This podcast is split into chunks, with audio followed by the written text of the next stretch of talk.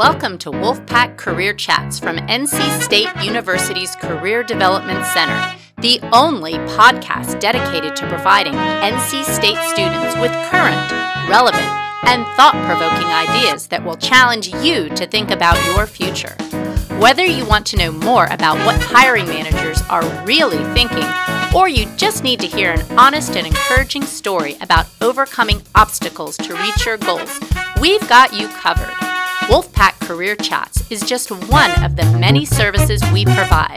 Whether it's career fairs, on campus interviews, co op opportunities, or more, we are here for the pack.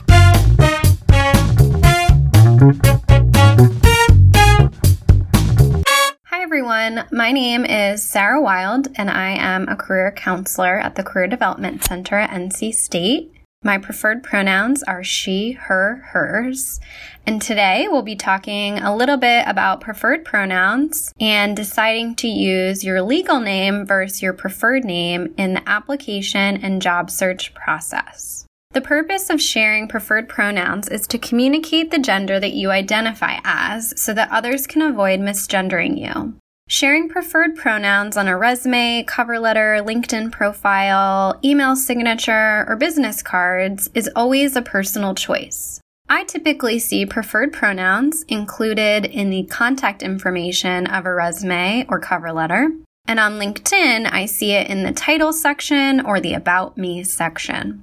The job search is already an anxiety provoking process in itself, so having to decide whether to list your preferred name or your legal name can be an added stressor, particularly for those that identify as transgender or genderqueer. Before moving forward and filling out applications, evaluate how comfortable you are with using one name or the other. This can also depend on where you are at in the coming out process. For instance, if you are trans, you could out yourself to an employer if the name on your application doesn't match the name on your resume or even the email address that you provided to the company. But then again, some folks feel uncomfortable listing their legal name because it's no longer one that they identify with. Your name, after all, represents your whole being.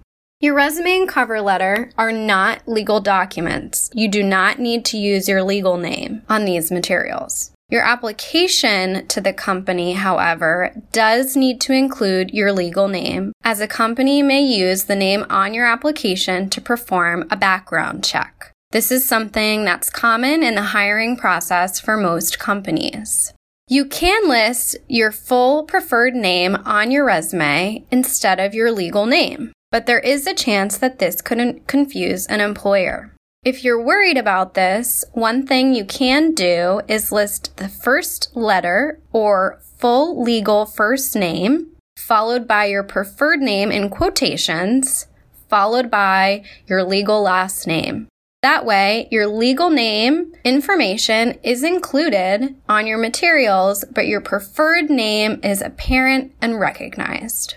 You also can simply use your full legal name. Some folks do have concerns about safety or discrimination, though, when this is done. Again, all of this is a personal choice. You can choose to come out during the application or interview process, wait until after you're hired, or you don't ever have to come out at work. It's all completely up to you, so you do have options. Thanks for listening to this quick message today. If you have any other additional questions about this topic, please connect with your on campus career counselor. We're here to help.